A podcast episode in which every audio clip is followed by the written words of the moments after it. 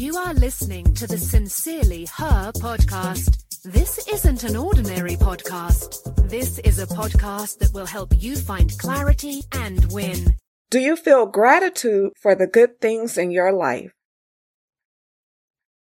Happy Friday. Hi, I am Tam. If you have been with me all week, I appreciate you hanging in there. For those in the U.S. who listen to the podcast in the morning, I'm sure you noticed the podcast has not been available until later in the day.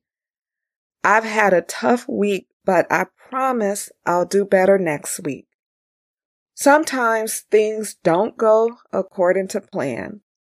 I do my best to be impeccable with my word, which is to honor my commitment to show up Monday to Friday and provide you with some daily bite sized motivation and mindset tips. Although I've delivered the podcast this week, I've not done so in a timely manner, and I apologize for that. When your routine is interrupted, it can be challenging.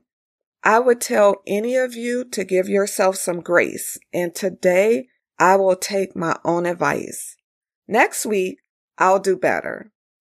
Today's note I have unshakable optimism. You can go through life as an optimist, seeing the great things possible, or you can always look for the negative. I don't know about you, but I do my best to see the good in every situation and all the wonderful possibilities life offers. For me, Temporary setbacks are learning experiences. As my mom would say, life goes on. What will you do? And what I do is expect things to work out for the best.